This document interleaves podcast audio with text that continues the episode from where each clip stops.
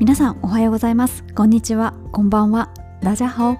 上田玲です。ランナーのためのインスタグラム連動型ポッドキャスト。ランニングチャンネル。第147回になります。この番組を録音しているのは2023年の3月31日ということで明日から新年度がスタートになります。4月1日が土曜日で会社がお休みだからなんか処理がめんどくさいとかややこしいとかいうね会社さんもいらっしゃるかもしれないです。私の勤務先は3末締めではないので普通の月末ではあるんですけれどもこうなんとなくねそわそわしてしまいます。そしてなんか急いでやんなきゃいけない事務案件がやってきたりとかしてですね今週1週間結構バタバタしておりました。さてこの1週間皆さんいろんな大会に参加されていますのでご紹介したいと思います。まずはですね一番参加者が多かったのが福井桜マラソンのトライアル大会ということで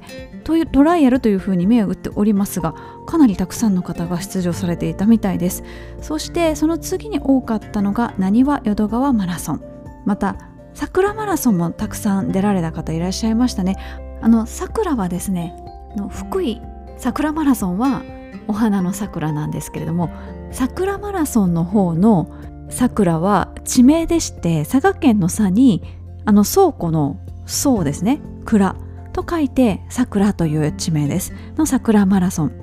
でこちらの大会はですね小出義雄監督のメモリアル大会という形で開催されているんですがそれのスタートゴールですかね球場がスタートゴールになってるかと思うんですけどもその球場の名前は長嶋茂雄記念岩名球場ということでなんかこうメモリアルな大会になんかまたメモリアルをかぶせてるというか、まあ、長嶋さんまだねご存命でいらっしゃいますけれどもいろんな有名な方のこうゆかりの地なんだなというふうに思いました。そして他の大会ですと霞ヶ城クラスカントリー大会ですとか四万十川桜マラソンこちらも桜マラソンですね。お花の方の桜です。そして石巻登山マラソンっていう大会ですとかああとこれも参加された方複数いらっしゃいました。練馬拳ハーフマラソン練馬拳ハーフマラソンです。そして広島ランニングフェスタですとか足北歌瀬マラソン。あとはランニングフェスタ in 国立競技場ということで国立競技場を舞台にした大会もありましたし何とも言えない名前だなと思ったんですけど、カンペアメマナイトマラソンっていう、アメマっていうね、今、今思えばっていうか、アメマって何なんでしょうね。けどなんか、わからなくもないって言ってもわからないんですけど、独特な言葉ですよね。また台湾ではですね、いちごマラソンというマラソンが行われていまして、台湾いちご結構ね、有名というか、この時期すごい取れるんですよ。露店みたいなところで結構売ってるんですけどでも台湾の方曰くなんか台湾のいちごはあんまり美味しくないって日本のいちごの方が美味しいっていうふうにおっしゃるのでなかなかこう食べる機会がないんですけど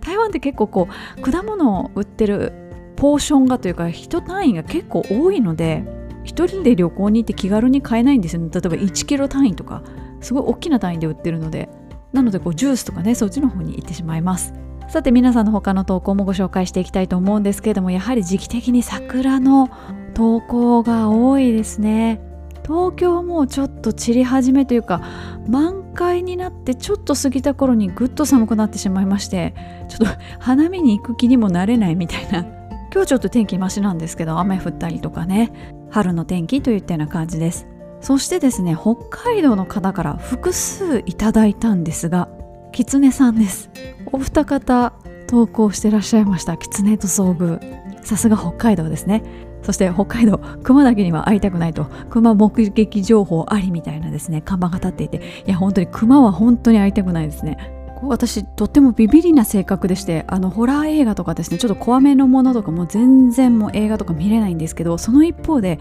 こう調べ物が大好きっていう性格がありまして熊に関してはですね、まあ、特にヒグマの事件ですね。大正時代のあの三家別ヒグマ事件ですとかあと昭和に入ってからですとあの福岡大学ワンダーフォーゲル部ヒグマ事件っていうヒグマに殺されてしまうっていう事件がありましてもうウィキペディアを読むだけで十分に怖いというかウィキペディアだから怖いのかもしれないです。100%事実かどうかはわからないですけどウィキウィキが。でもまあ前提としてこう事実をこう淡々と書いてあるのがさらにこう怖さをかき立ててしまうというか動物含め自然って恐ろしいんだなっていうのは改めて感じますし、まあ、熊だって、まあ、人に会いたくないと思ってると思うんですよ。なのでこうねお互いが共存できればいいなと思うんですけれども、まあね、山とかに行くと動物たちが入ってくるからっていう理由で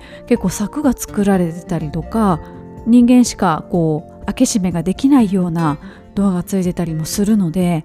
人間が開発することによってこう動物たちが山を降りてくるというか本来はそこ山だったからそこに来てるだけだとは思うんですけども、まあ、その辺のバランスも難しいななんて思いながら山を走っております。そして小型船舶の免許を更新しましたという方いらっしゃいました。結構そういうね資格系とかは免許系とかは何年かに1回更新しなきゃいけないっていうものありますからね。まあ自動車運転免許は最たるものですけれども時期的に何かしら更新しなきゃいけないっていう方いらっしゃるんじゃないでしょうか。忘れずにやっておきましょう。さて今週もですね記念日を迎えられた方いらっしゃいます。まずは娘さんが11歳になられたということで11.11キロ走られました。11歳まだね小学生ですけどだいぶこうしっかりしてきて学校の中でもねこう頼りにされるそんな年代なんじゃないかなというふうに思います。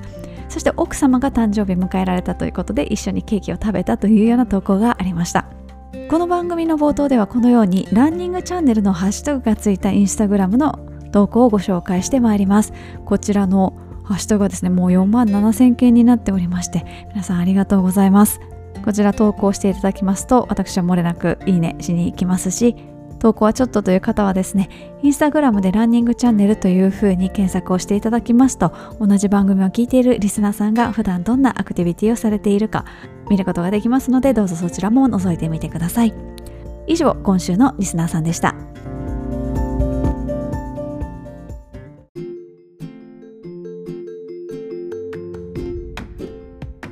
それではランナーズボイスのコーナーに行きたいと思います。こちらのコーナーはインスタグラムのストーリーズおよび Google フォームを利用しましてランナーの皆さんからいろいろコメントを頂戴するコーナーになっております。今回のテーマは前回前々回に引き続きありがとうを伝えたいです。これまで家族ですとか友人 SNS のフォロワーさんチームメイトそしてこの番組に対してもありがとうのメッセージたくさんいただきました。そのことに本当にありがとうございます。まだまだですね感謝の気持ち感謝のメッセージいただいておりますのでご紹介していきたいと思います。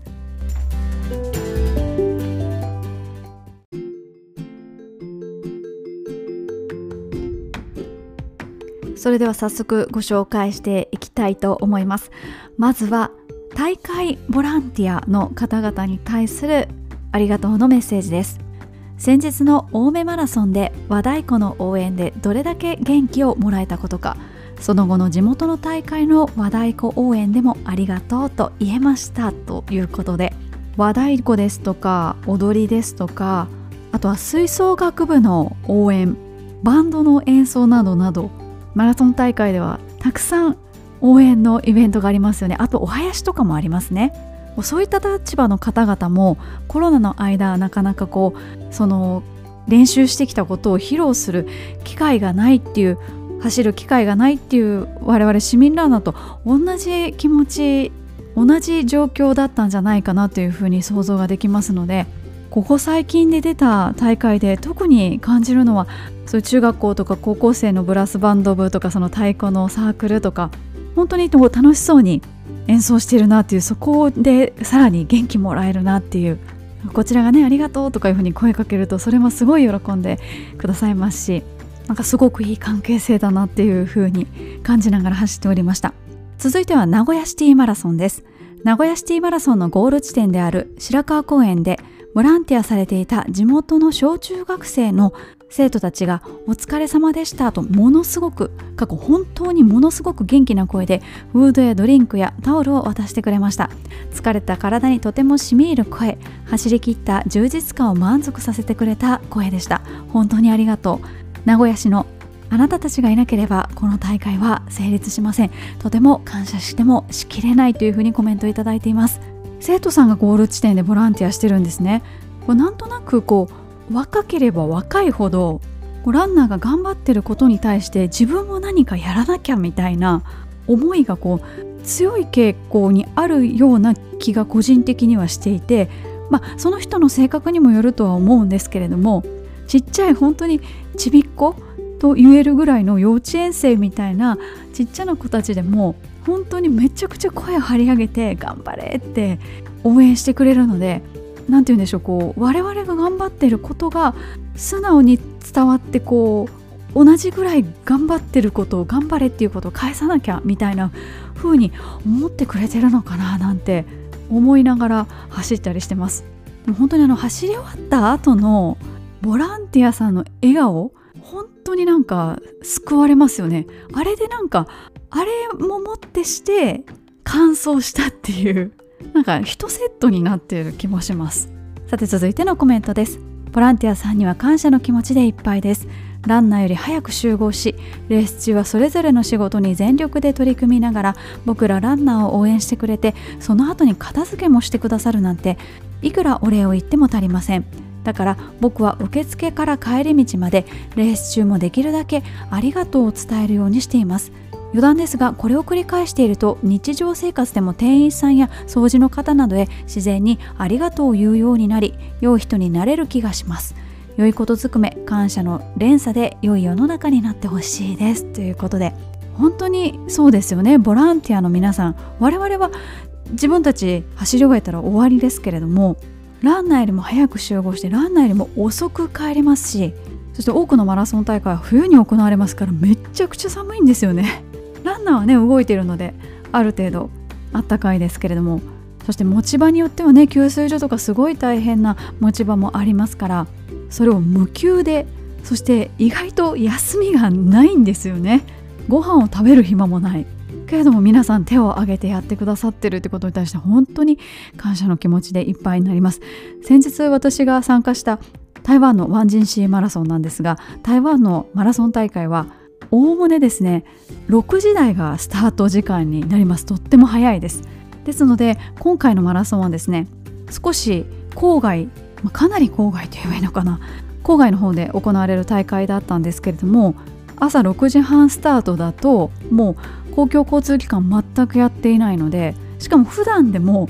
結構行くの大変なところなんですね、まあ、車があればいいんですけれども私みたいにね外国から来た人間がいきなりねあの、まあ、免許も持ってないですけども車を運転できするの大変ですので、まあ、なので車持ってない人は専用のバスが、まあ、台北だったり他の地域からシャトルバスがもう何十台何百台ぐらいかもしれないです。出るんですがその出発はですね朝の3時半なんですね。朝の3時半ってなるとまあ朝の2時ぐらいにもう起きてもう何ご飯だか分かんないご飯を食べて用意して、まあ、出て行ってバスに乗るわけですが、まあ、途中でこれまで日本でも何回も会ったことのあるフォロワーさんに会いまして台湾人のその方は日本語ができるんですけれども、まあ、久しぶりに会ったんですがボランティア大変でしょうって声をかけたらボランティアさんの台北からのバスは夜中の1時出発だったらしいんですよ。ってことを考えると今日寝てないでしょって言ったら寝てないって言ってました。夜中の1時に出発して多分2時ぐらいに着くんですよねスタートゴール地点に。で多分そっからそのそれぞれの持ち場にさらにバスで移動するんですよね。で準備をしてで大会が行われてる間はずっとその子はエイドのお手伝いだったので食べ物用意したり飲み物用意したりって多分それなりに忙しかったと思うんですよいやだからランナーのバス朝3時半なんですよってなんかこうねすごいすごい大変みたいなことをベラベラねいろんなところで喋ってたんですけどボランティアの人言われてみればそうだと思ってもっと早いやと思って。それでももうね何千人とかいう単位で自ら手を挙げてやってくださっていたので本当にありがたいなって思いました。そしてねありがとうと言い続けると普段の生活でもありがとうが出やすくなるっていうのはあるかもしれないですね。私この間ライブなんで間違ってねあのプレゼント当選した人にありがとうって言っちゃいましたからね。今日かな？あのお客さんとの電話でもお世話になっておりますって言おうとして なぜかありがとうございますって言っちゃって ちょっと疲れてるのかもしれないんですけどまあ言い間違えてもねまああの悪い言葉じゃないので個人的に個人的に思っているのは挨拶とありがとうは言って損するもんじゃないと言い過ぎてもなので相手が返してくれるかどうかは置いておいて挨拶とかありがとうは言うようにしてます。さてまだまだ大会ボランティアの皆さんに対する感謝の気持ちいただいておりますのでご紹介します。大会ボランティアの方々への御礼です。大会に参加するたびに感じているのですが気候の良い時はまだしも寒い時雨の時風の時にも大会を支えてくださるボランティアの方々に感謝の気持ちを伝えたいと思っています。走っているランナーは寒い暑い雨関係なく走りたくて走っているので良いですが特にキロ表示を持ってくださっているボランティアの方雨が降っていても大抵カッパのみでおそらく数時間頑張っていただいている。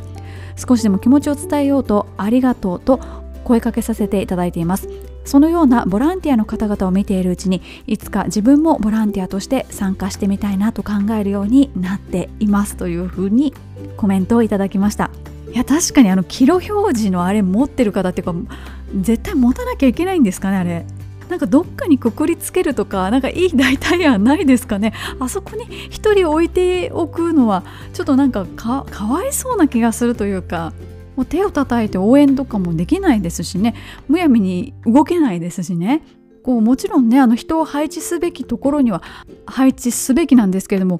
必ずしも人を置かなくていい場所っていうのも多分あるとは思うのでもちろんボランティアさんたくさんいていただいた方が大変ありがたいんですけれども、まあ、それこそ海外の大会なんかは沿道のボランティアはほとんどいないのでほぼ給水所とエイドに集中しているので、まあ、まさかとりあえず何千人とかとりあえずここに何百人みたいな考え方ではないとは思うんですけれども、まあ、善意で手を挙げてくださってる方々なのでそのありがたい気持ちをこう有効に活用するためにはどういうふうに配置すべきかっていうのは考えていただく必要があるのかもしれないなっていうふうに思いますしコメントにもありましたけどめちゃめちゃ天気が悪いとかめちゃくちゃ寒いとかいう時ってランナーはじゃあ今日 DNS するかみたいなそれはもう自分の都合だけで決められることですけれどもボランティアさんはねちょっと今日寒いからボランティアやめとくかっていうのもなかなかできないですからね。そういう意味ではボランティアさんの方がちょっと条件が厳しいっていう面はあるかもしれないです。さて続きましてはこんなエピソードもあります。先日のアスカハーフマラソンを完走した時のことでした。手前2キロあたりから気持ち悪くなってほぼ歩きの状態でゴールしたものの近くの芝生で30分ほど横になっても良くならず救護所テントに行けばマシになるかなと思って初めてお世話になりました。吐いて楽になるようにタブレットを口に入れてくれたり脈血圧を何度も測ってもう少しやねなどと笑顔で話しかけてくれたりわざわざ一口サイズの氷を作ってこれ顔の横に置いとくねと言って氷が入った紙コップを置いてくれたりとこちらが不安にならないように対応してくれたこと。本当に助かりました。仕事で気持ち的にしんどい時期だったけん一気に涙が出てしまってそれもそっと拭いてくれました。お名前はわからなかったのでこの場でしか言えません。他にも私のように体調を崩してしまったランナーさんを見ながらも1時間半近くもの間体調だけでなく気持ちもケアしていただき本当にありがとうございました。人のあったかさ優しさを久しぶりに感じたいい時間でしたというふうにエピソードをシェアしていただきました、まあ、できれば救護所のお世話にはなりたくないというふうに皆さん思ってらっしゃると思うんですけれども本当に体調が悪くなってしまったり怪我をされた時はですね、まあ、そのための救護所だと思いますので躊躇せずですね利用していただく方が、まあ、そこに従事してらっしゃる医療のボランティアの方々にとってもあの時救護所に来てもらっていればみたいなことになりかねないと思いますので必要な時は使って全然いいと思いますしそして救護所の方のケアね本当にエピソードをお読みしているだけでもすごく優しくてそしてこうランナーに寄り添ってる感じがとても伝わってきて涙が出てきてしまったっていうのはなんか分かるような気がしますなんか今までその仕事もそしてマラソンも頑張ってきてでそれをこうやり通すことで何かしらこう突破できると思ってるから多分皆さんやってらっしゃると思うんですよ。それがこううまくいかなかった時にその今までピンと張ってたその緊張の糸がこう溶けてふっとその素の状態に戻った時こう思わずポロッとこう泣いてしまうことってあるだろうなっていうふうにも思いました。さて続いてのコメントもご紹介したいと思います。いわきサンシャインマラソンを支えてくれた応援の方ボランティアの方救護の方へ。初マラソンで走る私を太鼓やブラスバンド頑張れの声で応援してくれた皆さんありがとうございました。多くの救護の方に何度も何度もエアサロンパスを所持していただきました。応援を受けた後エアサロンパスを吹いていただいた後は元気に走り直すことができ無事に完走することができました。いわきの方々の優しさがあふれるマラソン大会でした。ありがとうということでまずは初マラソン完走おめでとうございます。そしてエアサロンパス。普段はね普段の生活の中でエアサロンパス使うことってほとんどないと思うんですけどもはやあれは魔法の一種ですよね。大会によってその救護所にエアサロンパスがある大会とない大会あるかと思うんですけどない大会の時に救護所の方に「エアサロンパスありますか?」っていう風に聞いて「いやすいませんないです」って言ってそれを聞いて帰ってきたランナーのあの落ち込みを なんかここで一復帰してくれればちょっと復活するのにっていうなんとなく本当に回復の魔法ですよね施設エイドの方もねエアソロンパスありますみたいな形で用意してくださってる方たくさんいますしこれでそのエアサロスポットの風下に行った時のこのむせ方なんかそのエアサロンパスのそのエアの塊がこうぶつかってきた時のゲホゲホみたいなそれもなんかマラソン大会の風物詩の一つですよね。エアサロンパス空気砲。ちなみに台湾ではですねあのメディカルのランナーの方が結構エアサロンパスを持って走ってることが多くてですねその方を呼び止めてここに振ってくれみたいな感じで。で1人が振り始めるとこう行列ができちゃってそのメディカルのランナーの方がもう走れないぐらい行列ができちゃってることがありました。さて続いてのコメントをご紹介します。ボランティアの方に感謝を申し上げます。ランナーより早い時間から準備に取り掛かりランナーがゴールするまで応援していただけることにとても感謝しています。フルマラソンのシーズンは寒いことが多いですが大会会場までの誘導スタートのブロックナンバーを持つ方給水所の準備レース中のコース誘導と応援など寒い中でしていただいて本当にありがたいです。レース中の応援はパワーをチャージできゴール後のボランティアさんからのおめでとうございます。お疲れ様でしたの一言で達成感を得られます。すべての大会のすべてのボランティアさんにありがとうを伝えたいです。というふうにコメントをいただきました。本当にボランティアの方がいないとマラソン大会成立しないっていうぐらいボランティアの方の役割ってすごく大きいんですけれども多くのランナーがほとんどのランナーがボランティアの方々に対してこう感謝の気持ちを持っておられると思うんですがその一方でその私がやってるそのレスプロギングの観点から言うとそのスタート地点にゴミを置いていく服を置いていくジェルのカスを置いていくどうせボランティアが掃除してくれるだろうっていうどうせ何々だろうはもうそう思う時点でもう間違った思考なんじゃないかなって。いやもちろんそのボランティアの方々が最終的には清掃してくださるんですけどそれはゴミがあるから清掃せざるを得ないわけであって本来の彼らの仕事はスタート地点の方々であれば安全にランナーを送り出すことですし、まあ、ボランティアさん大会によってはこう事前にねゴミを集めてくださるという役割の方ももちろんいらっしゃいます。それはそれで役割として成立してるんですけれどもそのランナー側がそのどうせ何々だろうっていうその相手の役割をこうなんか押し付けるようなことはしちゃいけないんじゃないかなというふうに初めてレースプロギングをやった東京マラソンの その整列の時にこう集団がわーっとこうレースの前にこうスタートの前に移動するわけですよ。で何の気なしに皆さんこう準備してらっしゃってその集団がわーって移動すると植え込みにものすごい数のゴミがあるわけですよね。もちろん移動してからも平気な顔してるわけですよ。まあ何とも思ってらっしゃらないでしょうから。わあなんかこうやって人に役割を押し付けてる人がたくさんいるっていうのを衝撃を受けましたけどねこうああいう現実を見てなんかこんなんだったらボランティアもやりたくないって思う方が出てこないだろうかっていうのがすごく心配になってしまっているのであえて少しお話ししましたさて大会のボランティアの方々に対する感謝の気持ちご紹介してまいりました。続いてはですね、まあ、同様ではあるんですけど大会運営の方々に対する感謝のメッセージです。僕がたまに走りに行く横須賀のマボリ海岸パークランの運営の皆さんです。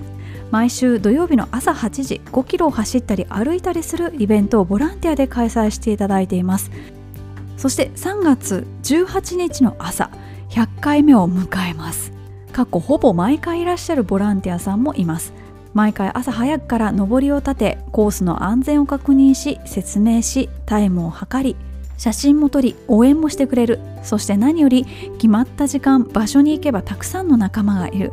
何もないところからそんな素敵な場所を作ってくださる皆さんに100回分のありがとうを伝えたいです。かっこちなみに僕はまだ18回ランナーとしてだけ参加の若輩者ですというふうに締めくくられていますが18回も出られてるのもすごいと思います。月齢なんちゃらとかいうの日本各地にたくさんあって以前月刊ランナーズのランナーズ大賞も受賞していましたけれども運営されてる方って走れないですし走らないですし、まあ、もしかしたらねちょっとねお手伝い他の方に任せて走るという方もいらっしゃるかもしれないです。けど基本的には運営の方走らないのでやはりこうそれでもずっと運営してらっしゃるっていうことはきっと参加しているランナーの方が感謝の気持ちを伝えていたりとか毎回たくさん人が集まったりっていうそういうところにきっとやりがいを感じてずっと続けてらっしゃるのかななんて思ったりしています。続いても定期的に行われる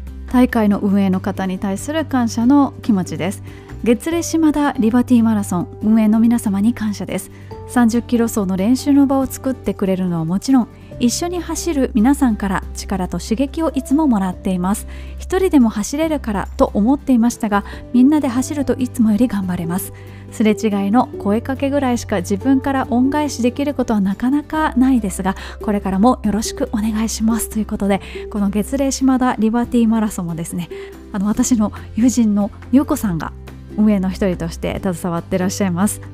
おひょんなことから始めた練習会がだんだん大きくなっていってそして皆さん差し入れがすごいというふうに先日優子さんと一緒にご飯を食べた時はそういうふうに優子さんがおっしゃってました。あの静岡伊勢丹に行った時に1回目ですねせっかく静岡に行くのでっていうので東京に帰る前に優子さんと一緒に夕ご飯を食べてですねいろいろ話を伺いました。コメントにはすれ違いの時の声かけぐらいしかできることないですがっていう風に書いてくださってますけど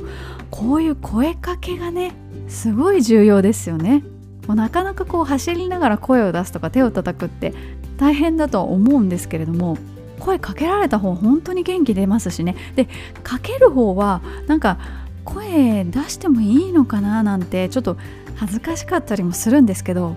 出し始めたらなんてことないというか。スライドがあるとねなんかこう無視するわけにもいかないって言ったら変なんですけどなんか黙ってるわけにもいかないなとか思いながら私も先日の台湾のマラソンの時はあの結構スライドが長くてですね。でトップ選手をこう応援してるうちになんかこうやめ時が完全にわからなくなってしまって自分が折り返すまでずっと「じゃあよ」って言ってましたね。答えてくださる方がすごい多くてで後からインスタグラムで見つけてくださってもちろんブロギングをしたことに対するあの感謝のコメントもたくさんいただいたんですけれども応援してくれてありがとうみたいなコメントもあってとても嬉しかったです。続いては先日行われました第1回の琵琶湖マラソンに関するエピソードです。自身2度目のサブ4を目指し中盤まではペースを刻めていましたが気温の上昇とともに失速。ただ諦めなければまだギリギリサブ4できるラインでサブ4行きましょうと声を出し自分や周りを鼓舞するも41キロ過ぎに1人では走れない歩けない状態になってしまいました。その辺りの記憶はありません。異変に気づいた救護の方の肩を借りよろめきながら歩く私。大丈夫です。行きますとの私の意向に沿って救護の方に寄り添っていただきながらなんとかゴールさせていただきました。ゴール後救護テントでお世話になっているうちに一時意識がなくなり救急搬送に結果的にはその日のうちに帰宅することができるくらいに回復したのですが関わってくださった皆さんがものすごく親切にしてくださいました。心配をかけた家族や友人も温かい言葉をかけてくれ本当に命があってよかったと思いました。周りのすべての方に感謝の一日になりました。本当にありがとうございました。自分の趣味で大事な人を悲しませたらいけない。命大事に本当にそう思いましたというふうにコメントをいただきました。41キロ過ぎても残り1キロなのでどうしてもどうしてもやっぱりゴールしたいっていう気持ちの方がねどうしても大きくなりますしね。で今回はまあ調子が悪くなって救護の方とかボランティアの方にお世話になって本当にこう周りの人の手を借りなければゴールもその後ご自宅に戻るっていうところまでもできないっていう状態だったかと思うんですけども日常生活の中でも自分一人だけでみたいな場面って実はきっとっていうか実は本当にすごく少なくってただそれにこう忙しかったり気に留める時間がなかったりとかしてこう考えないでいるだけだったりするのかなっていうふうにふとこう自分の生活も振り返ってみて本当にこうマラソンのこういう場面だけでなく普段からいろんな方に支えてもらってるんだなっていうのを改めて実感していますしあと全然そのサポートした度合いは本当に私の場合はちっちゃいんですけれどもこの番組でもご紹介しましたがその水戸黄門万葉マラソンの時にちょっと体調の悪い女性がいらっしゃってでその方がご自身でなかなかこう SOS を出すことができなくってでちょっと声をかけてちょっとおかしかったのでボランティアの方とかたまたまいらっしゃった警察の方とかと周りの沿道の方お水買ってきてくださったりとかしてでその後ボランティアの方に引き継いで、まあ、救急車で搬送されたっていう形になったかと思うんですけど後日お手紙をマラソンの事務局の方にいただいて事務局の方から、まあ、我々なんじゃないかということで転送されてきたんですけれどももちろん何かこう見返りが欲しくってそういうことをやってるわけではなくって目の前にそういう人がいたら助けるのは当たり前ですし自分が何もできなかったとしても人呼ぶことぐらいはできるので それをしたまでなんですがそうやって改めてフィードバックいただくとあ本当にあの時声かけようかどうしようか迷ったけれども思い切って声かけてみてよかったなとか今度そういう場面にあったら今度もしっかりちゃんと声かけようとかそういうふうに改めて感じることができたのでもちろんそのこの番組でご紹介することによって大会運営の方々とかもしかしたらご本人が聞いてくださってる可能性もゼロではないですので何かしらどこかに届く可能性はあるんですがどこの誰だかわからないっていう状態かもしれないですけれども何かしらこう本人の近くに届くような形で気持ちを伝えていただくとサポートした側としては本当にこれ以上の喜びはないだろうなっていうふうに思います。さて続いてのエピソードは名古屋ウェメンズです。運営してくださった大会関係者の方々に感謝です。2月初めにまともに歩けなくなるほどの怪我をして3週間休息を余儀なくされ一時は DNS も考えましたが目指してきた大会なので諦めきれず治療を受けながらできるトレーニングをしてスタートラインを目指しました。スタートしてからは走れる喜びを感じつつ自分の体と対話しながら思いのほか最後まで自分のペースで走りきることができてゴール後は涙が止まりませんでした。終盤励まし合いながら一緒に走れてすぐ後にゲートをくぐった友人が駆け寄ってきてくれて足大丈夫？心配したよとハグしてくれてまた号泣でした。応援してくれた家族や友人ボランティアや沿道で声援を送ってくださった方々みんなに心からありがとうの花束を贈りたいです。この大会でスタートすることも完走できることも決して当たり前ではないと心強く感じました。レース前の焦りから雑に扱って怪我をさせてしまってでもここまで復活してくれた自分自身の体にもごめんねありがとうの気持ちです。元気に走れることは本当にありがたいこと。そんな謙虚な気持ちを忘れずにこれからのランニングライフを楽しんでいきたいです。そしていつも優しい声でランナーの思いをつなげてくださるレイさんにもありがとうを伝えたいですというふうに最後いただきました。ありがとうございます。いやでもこの怪我からの感想っていうのは本当に大きな意味があるんじゃないかなっていうふうに思います。当たり前のことが実は当たり前じゃないっていうのに気づく機会ってなかなかないですしね。なかなか気づかないから当たり前っていうふうに言えるのかもしれないですね。そしてこんなコメントもいただいています。全国各地で大会が復活してくれてありがとうございます。大会前の準備から大会中大会後の後片付けまで運営ボランティア地域の皆さんなどなど大変なご苦労だというのを自分がただ走るだけではなくボランティアスタッフなどとして携わることで大会の裏側を知ることができました。今後も大会に参加するときは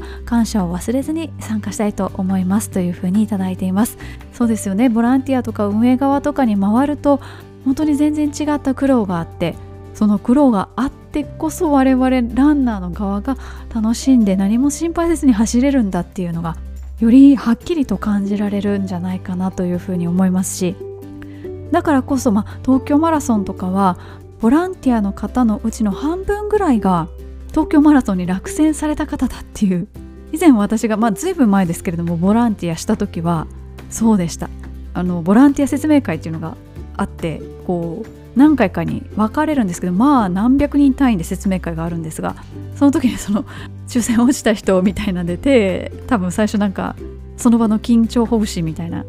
最初のアイスブレイクみたいな形でですねこうアンケートが取られて半分ぐらいの方が本当に手を挙げてらっしゃったの。私ももちろん手を挙げる立場だったんですけど。なのでこう両面からね大会を見ていくとより走ることが好きになれるかもしれないですね。さて続いてはですね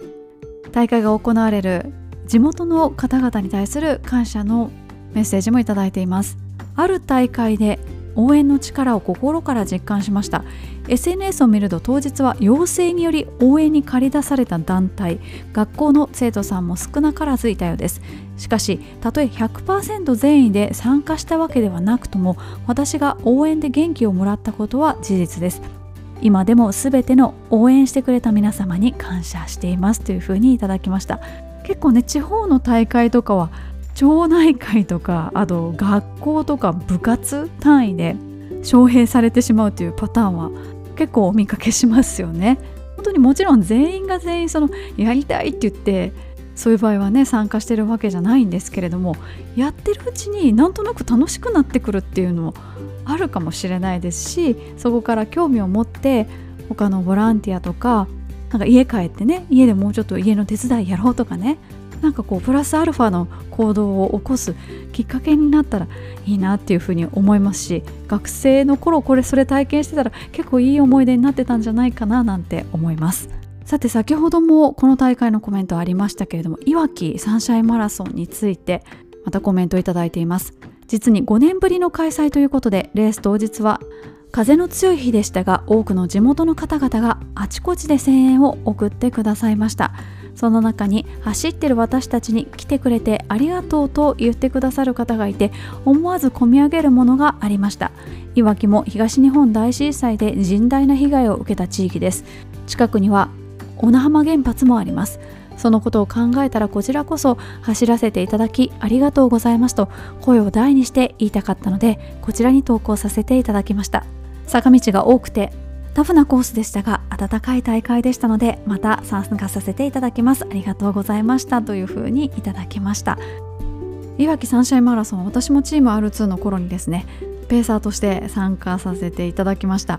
前夜祭があったりとかね。あと子どもたちが走る大会もあったりして本当に街を挙げての大イベントという感じで100日前イベントにも行きましたね。それ無料の駅伝なんですよね。なので子供たちがいっぱい出るんですよ。でほぼ全員ぐらいじゃないかっていうぐらい参加賞っていうか参加賞とは別のなんか副賞みたいなのが当たるみたいな。結構こうキッズの頃からというか小学校の頃からその陸上クラブみたいなのがあって結構盛んなんですよね。そしていわきは本当にもう町ぐるみで協賛企業がめちゃくちゃ多いんですよ。もう書ききれないぐらい 書ききれないぐらいお金を出してる企業が多くってそれに本当にびっくりしました。さてまだまだありがとうを伝えたい感謝のメッセージいただいておりますのでご紹介します。私がありがとうを伝えたいのはトレーナーの先生です。昨年数年ぶりにランを再開したのですが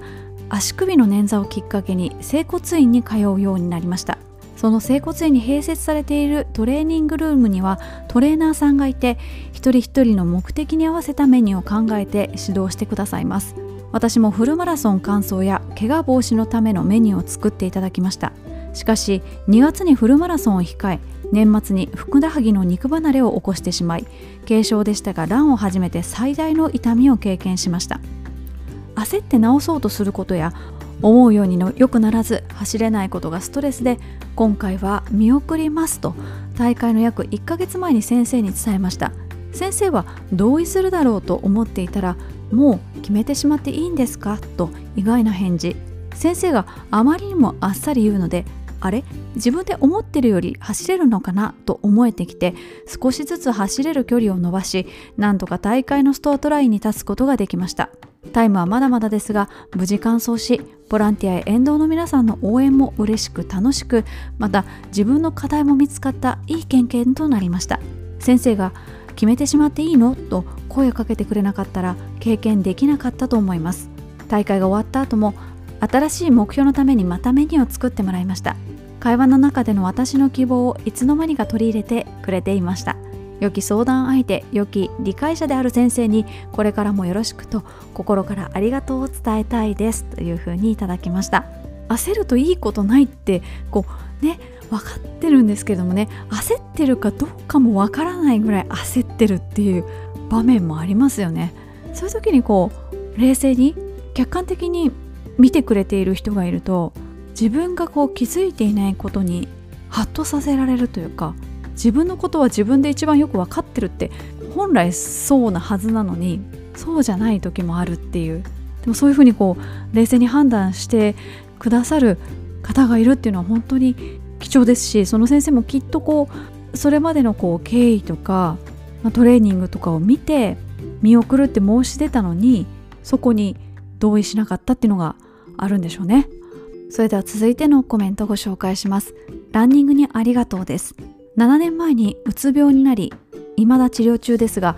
何度か自殺を考えることがありましたがランニングを始めフルマラソンを走るという目標を立ててから完走こそしていますがマラソンで数多くの失敗をしてきました。書籍や YouTube などで知識を学び実践し失敗を繰り返しながら今年やっとサブ4することができました。会社でいろいろ嫌なことがありますがランニングのおかげで生きる目標ができまたランニングチャンネルにも出会うことができました。ランニングにただただ感謝です。というふうにいただきました。この番組によく登場する私の母もですね私の妹が交通事故で亡くなった後にですね、まあ、いわゆる PTSD なんですけどもうつ病になりまして私自身その医学的な見地がないので私自身がこう感じたベースのことでしかお話はできないんですけれども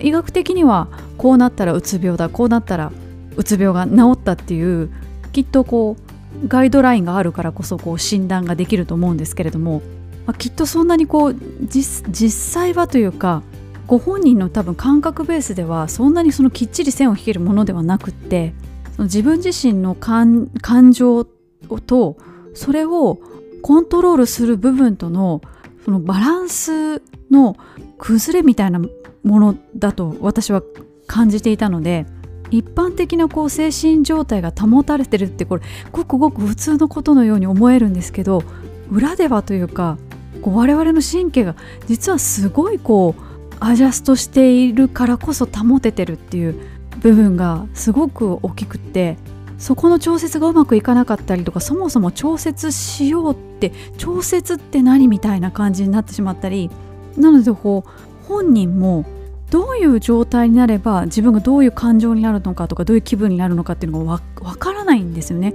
母の場合はそうでした。なので母自身もいろいろ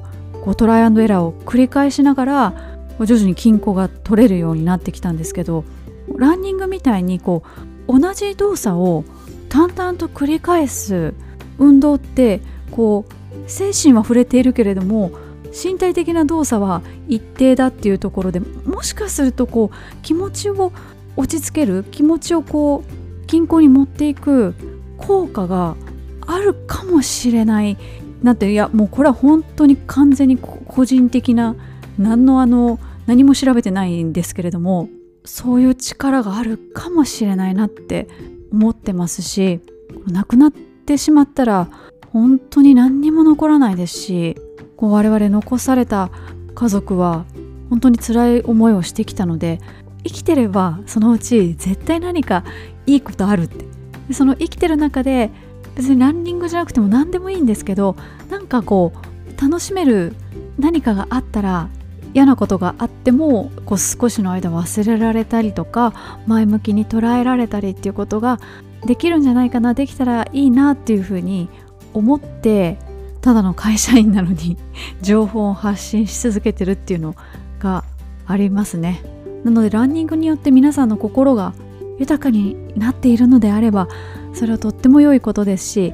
逆に頑張りすぎて心を締め付けているようであれば躊躇なくもう走るのをやめてほしいです。本当にこう生きやすいように皆さんに生きていただきたいなっていうふうにそれは自分自身にも言えることなのかもしれないですね。皆さんに心配していただいて必ずしも毎週じゃなくてもいいですよみたいな温かい言葉もいただいてるんですが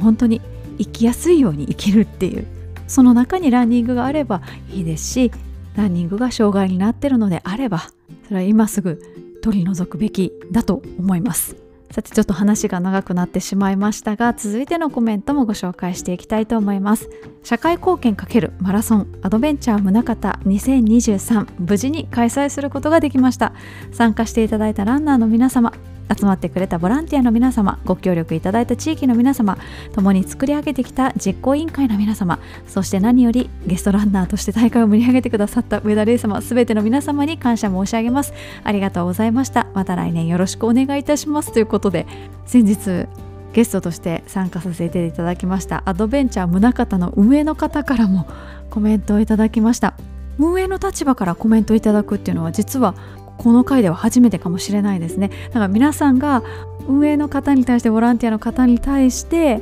感じてらっしゃる感謝の気持ちと同じものをやはり運営の方も感じてらっしゃるっていうのでそれがあってこそこう大会が成立してるのかもしれないですね。でも本当にこのアドベンチャー宗像は相当準備が大変だろうなと。それこそ本当に地域のお店の方にもご協力いただかなきゃいけないですし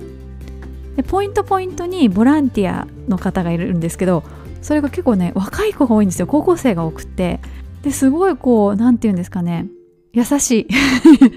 ポイントにつくと、まあ、チーム何々ですみたいな。一応ねチェックしてで必ずこうボランティアの子たちがねあの写真撮りましょうかみたいな感じで声かけてくれて次も頑張ってくださいっていう感じで送り出してくれるんですよね。で運営の方は多分本当に多分大変ですごい多分時間かけてもう多分フォーマットはある程度は出来上がってるとは思うんですけれども多分それ作るまでは相当時間かかってるだろうなって思いましたしフォーマットが出来上がってからもじゃあ次の年どういう風にするとかですねあの はぐれメタルじゃなくてはぐれメカブ どこに置くかとかねどこに置くかどこに出没させるかとかね。まだこうただ走るだけのマラソン大会の方がよっぽど上楽なんじゃないかなと思いながら私も楽しませていただきました。他の地域でもねこう同様の大会ができたらいいななんて思ってるんですけれどもでも宗像だからできる大会なのかもしれないなっていうのも同時に感じました。さて続いてはですね物に対する感謝です。ご紹介します。RL の5本予備ソックスに感謝です。特にメリノウール。10年前はすぐ穴が開く RL でしたが耐久性が向上しさらに穴が開いても片方だけでも購入できます。豆ができにくくウルトラには不可欠です。ゲーターはカラフルで左右の色をわざと変えて大会に出ます。買ったばかりのゲーターをランステで片方忘れて帰ってなくしてしまった時は落ち込みました。今は気がついたらサンバイザーと5つのポケットのショートパンツアームスリーブウィンドブレーカーも RL です。メリノグローブもいつか手に入れたいですとコメントをいただきました。片方だけ変えるのは私初めて知りました。でもいいですよね靴下片方ずつ変えるって。だって同時に穴が開くわけじゃないじゃないですか。だからこう普段の靴下も穴が開くからっていう理由で同じ靴下をたくさん買ってるってあれそれ誰だっけ？うちの父親か。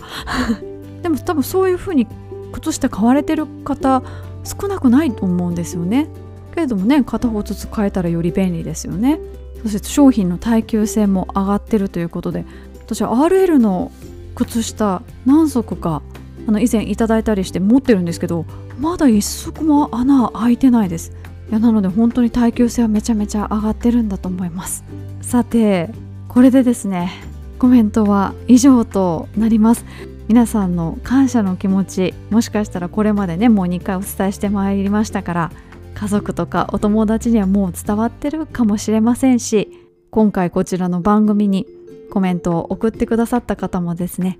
まあ、もしかしたらね相手の方もこの番組聞いてらっしゃるという方もいらっしゃるかもしれませんが100%相手に伝わるかどうかはねわからないですから改めてその相手の方へ感謝の気持ちを伝えるもよしですね。なんかこういう話をこうたくさん聞くとやっぱこう自身もこう私自身も周りに対して感謝の気持ちもっと持たなきゃいけないなみたいな風に感じてしまうので感じてるうちにですね周りの人にバンバンこうね優しさをありがとうをぶつけていきましょう。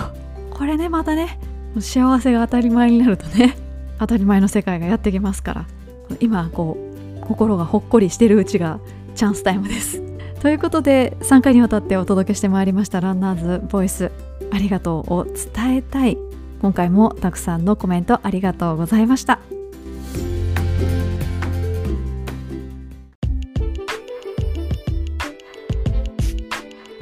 続いては番組からプレゼントのお知らせです。先日ワンジンシーマラソンに行ってきた時のお土産3名の方にプレゼントします。今回のお土産はですね台湾の本出しです。普段味の素さんにあのお世話になっておりまして台湾味の素の方ともですねこれまで何度もお会いしたりイベントでご一緒したりしております。で普段はですねアミノバイタルのプロモーションなんかをお手伝いさせていただくことが多いんですけれども味の素といえば日本が誇る調味料メーカーでして世界各国でですねいろんな商品売られてます。私もあの味の素さんにお世話になる前から海外のスーパーで日本のメーカーのものを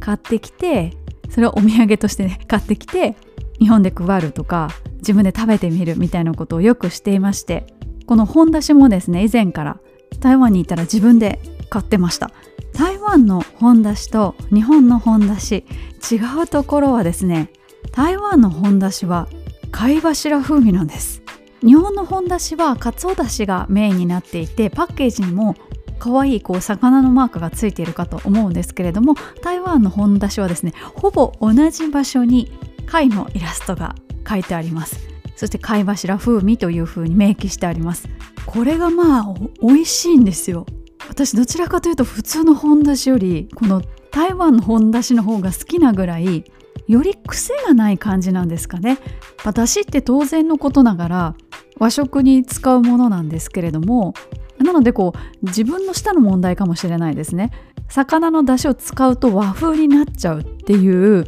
なんかそういう風にこう刷り込まれちゃってるのかもしれないですけれどもこの貝柱風味のやつは和風にもなるし中華風にもなるし洋風にもなるってこう癖が少ないので応用が効きやすい気がします。なので我が家にはですねこの本出し以前からストックとして置いてありました。それがねいきなりコロナになっちゃって3年ぐらい台湾に行けなくなったっていうのですごい落ち込んでたんですけれども また台湾に行けるようになって買えるようになってそしてあのまあ安価なものではあるんですけれども日持ちがして傘が低いっていうところを考えるとこれお土産にちょうどいいんじゃないかなと思って買ってきました。普段お料理するよっていう方ですとか？お料理しない方でもねご家族がお料理する方がいらっしゃってちょっとこれ使ってもらいたいっていう方はですねぜひぜひご応募ください。いつものことながらインスタグラムの私のアカウントのストーリーズ24時間で消えてしまう投稿ですね。私のアカウントのところに行ってもらって丸いこう顔写真が出てくると思うんですがそこをポッと押してもらうとそのストーリーズっていうのが見えるんですけれどもそこに応募フォームを設けます。今から申し上げるキーワードを書いていただくだけでエントリー完了です。1週間ほど募集しましてその後当選者を抽選したいと思います。ということで今回のキーワードはその名の通りなんですが本出しです。ひらがなで本出しという風に書いてください。でもなんならこれあの台湾行くたびに毎回本当に買ってきたいぐらいなんですけども。芸がないと思われちゃいますからね。次またねどっか行った時には何かお土産を買っていきたいと思います。なんかこう旅に出てこうお土産屋さんとかまあ私は海外に行く時はスーパーに必ず寄るようにしてるんですけどあなんかこれリスナーさんにプレゼントいいんじゃないかなみたいな感じでついついプレゼント目線になってしまいますのでまたどっかに行った時はお土産買ってきたいと思います。ということで番組からプレゼントのお知らせでした。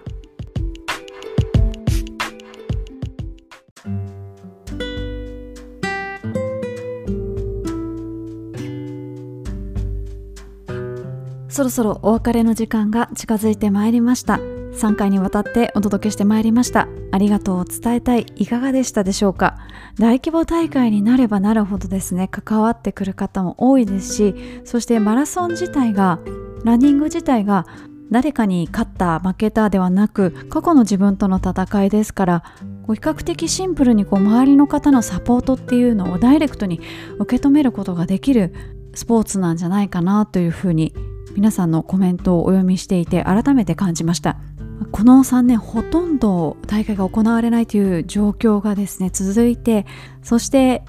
この秋のシーズンぐらいから再開し始めて本当に大会で走れる喜びですとかみんなと一緒に走る喜びっていうのを改めて感じているのがこの1年1年半ぐらいだと思いますのでコロナがなかったらね体験しなかった思いかもしれませんのでこの貴重な3年4年のですね記憶を大事に持っておきたいなというふうにも感じました。